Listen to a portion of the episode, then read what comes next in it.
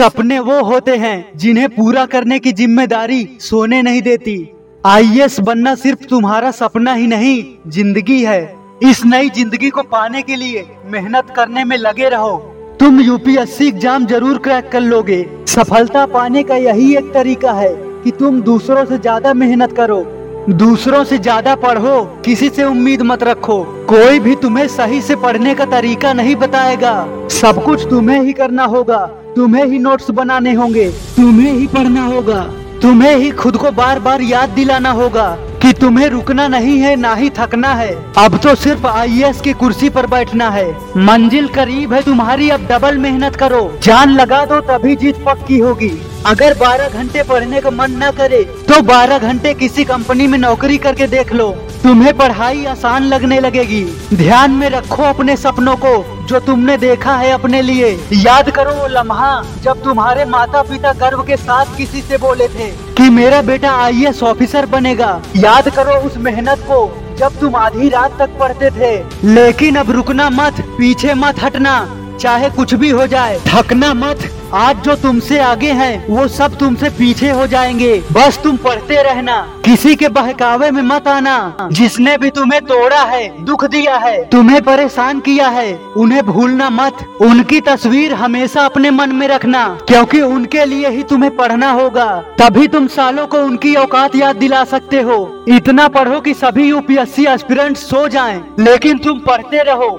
आज का कोटा पूरा हो जाए तब भी पढ़ते रहो। हिम्मत साथ न दे तो अपने सपने के सच होने का प्यार उसमें झोंक दो और पढ़ते रहो। इस बार हर हाल में तुम्हें आई ए एस बनना ही है। मत सोचना कि नहीं होगा। तुम्हारे जैसे ही बहुत से U P S C aspirants first attempt में ही सिलेक्ट हो गए हैं। तुम तो अपने सपनों से प्यार करते हो ना, तो सोचना बंद करो, पढ़ा हुआ रिवाइज करो, प्रिपरेशन करो और तैयार हो जाओ तुम्हारे मंजिल तक पहुँचाने वाला दरवाजे के पास जाने के लिए, जिसका नाम यू पी एस सी जाम है। पर इस दरवाजे की चाबी तुम्हारे हाथ में है, तो घबराना मत। तुम्हारी खामोशी में की गई पढ़ाई जब बोलेगी, तब हर किसी को तुम्हारा नाम सुनाई देगा। तुम बस खुद पर भरोसा रखो और पढ़ते रहो। तुम्हारी सालों की कड़ी मेहनत, आत्मसमर्पण और जुनून जो तुमने आई ए एस बनने के लिए किया है, उसे बर्बाद मत होने देना। खुद से ही बोल के खुद को मोटिवेट करो और पढ़ते रहो।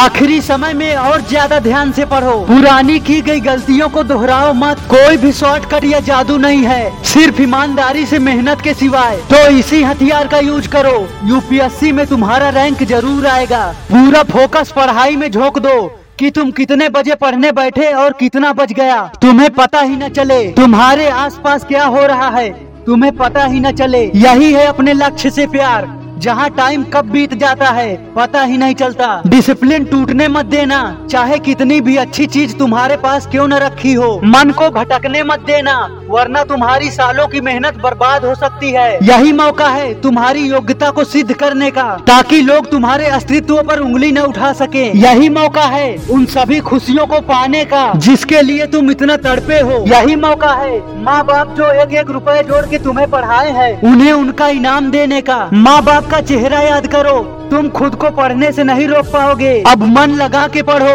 हद पार पढ़ो।